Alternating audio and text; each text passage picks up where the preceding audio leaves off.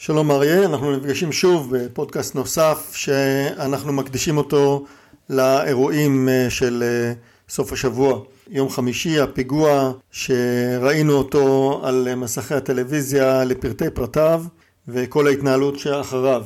דיברנו בפודקאסטים הקודמים על כמה צדדים של האירוע הזה, אם זה הפרצות בגדר המערכת שעכשיו אה, כולם מדברים בנושא הזה והיבטים אחרים של הטיפול בטרור. היום נדבר דווקא על הטיפול של כוחות הביטחון והרשויות באירוע עצמו ובכיסוי התקשורתי שנלווה אליו. כן, נכון, אה, כולנו ישבנו ביום חמישי וצפינו בדאגה ובמתח רב במה שקורה בדיזנגוף ובתל אביב בכלל.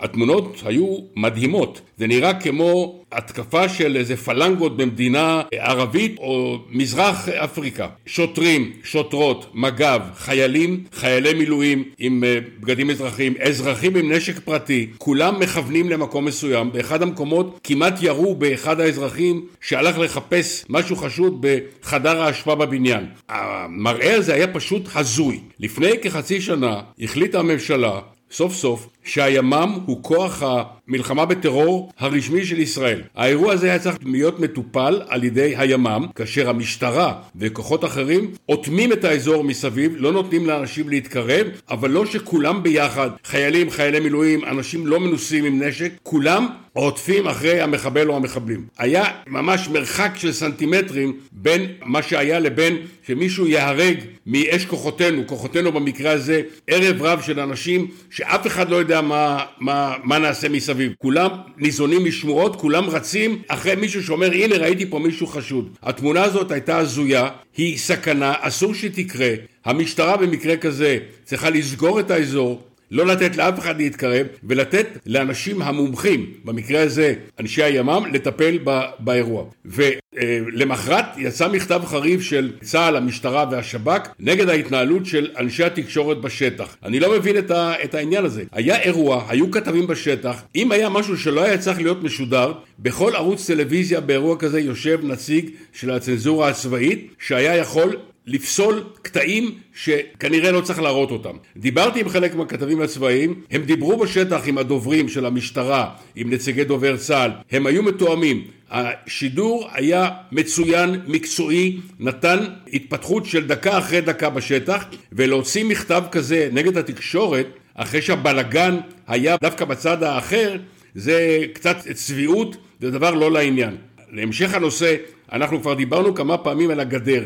למה היה צריך לקרות אה, אירוע כזה רצחני כדי שמישהו ייזכר לסגור את גדר ההפרדה. הבושה והמחדל הזה נמשכים שנים. מבחינה אישית, אני לא בטוח שגם הפעם יטפלו בבעיה עד סופה. הכריזו הכרזות שיש תקציבים והכל ייעשה.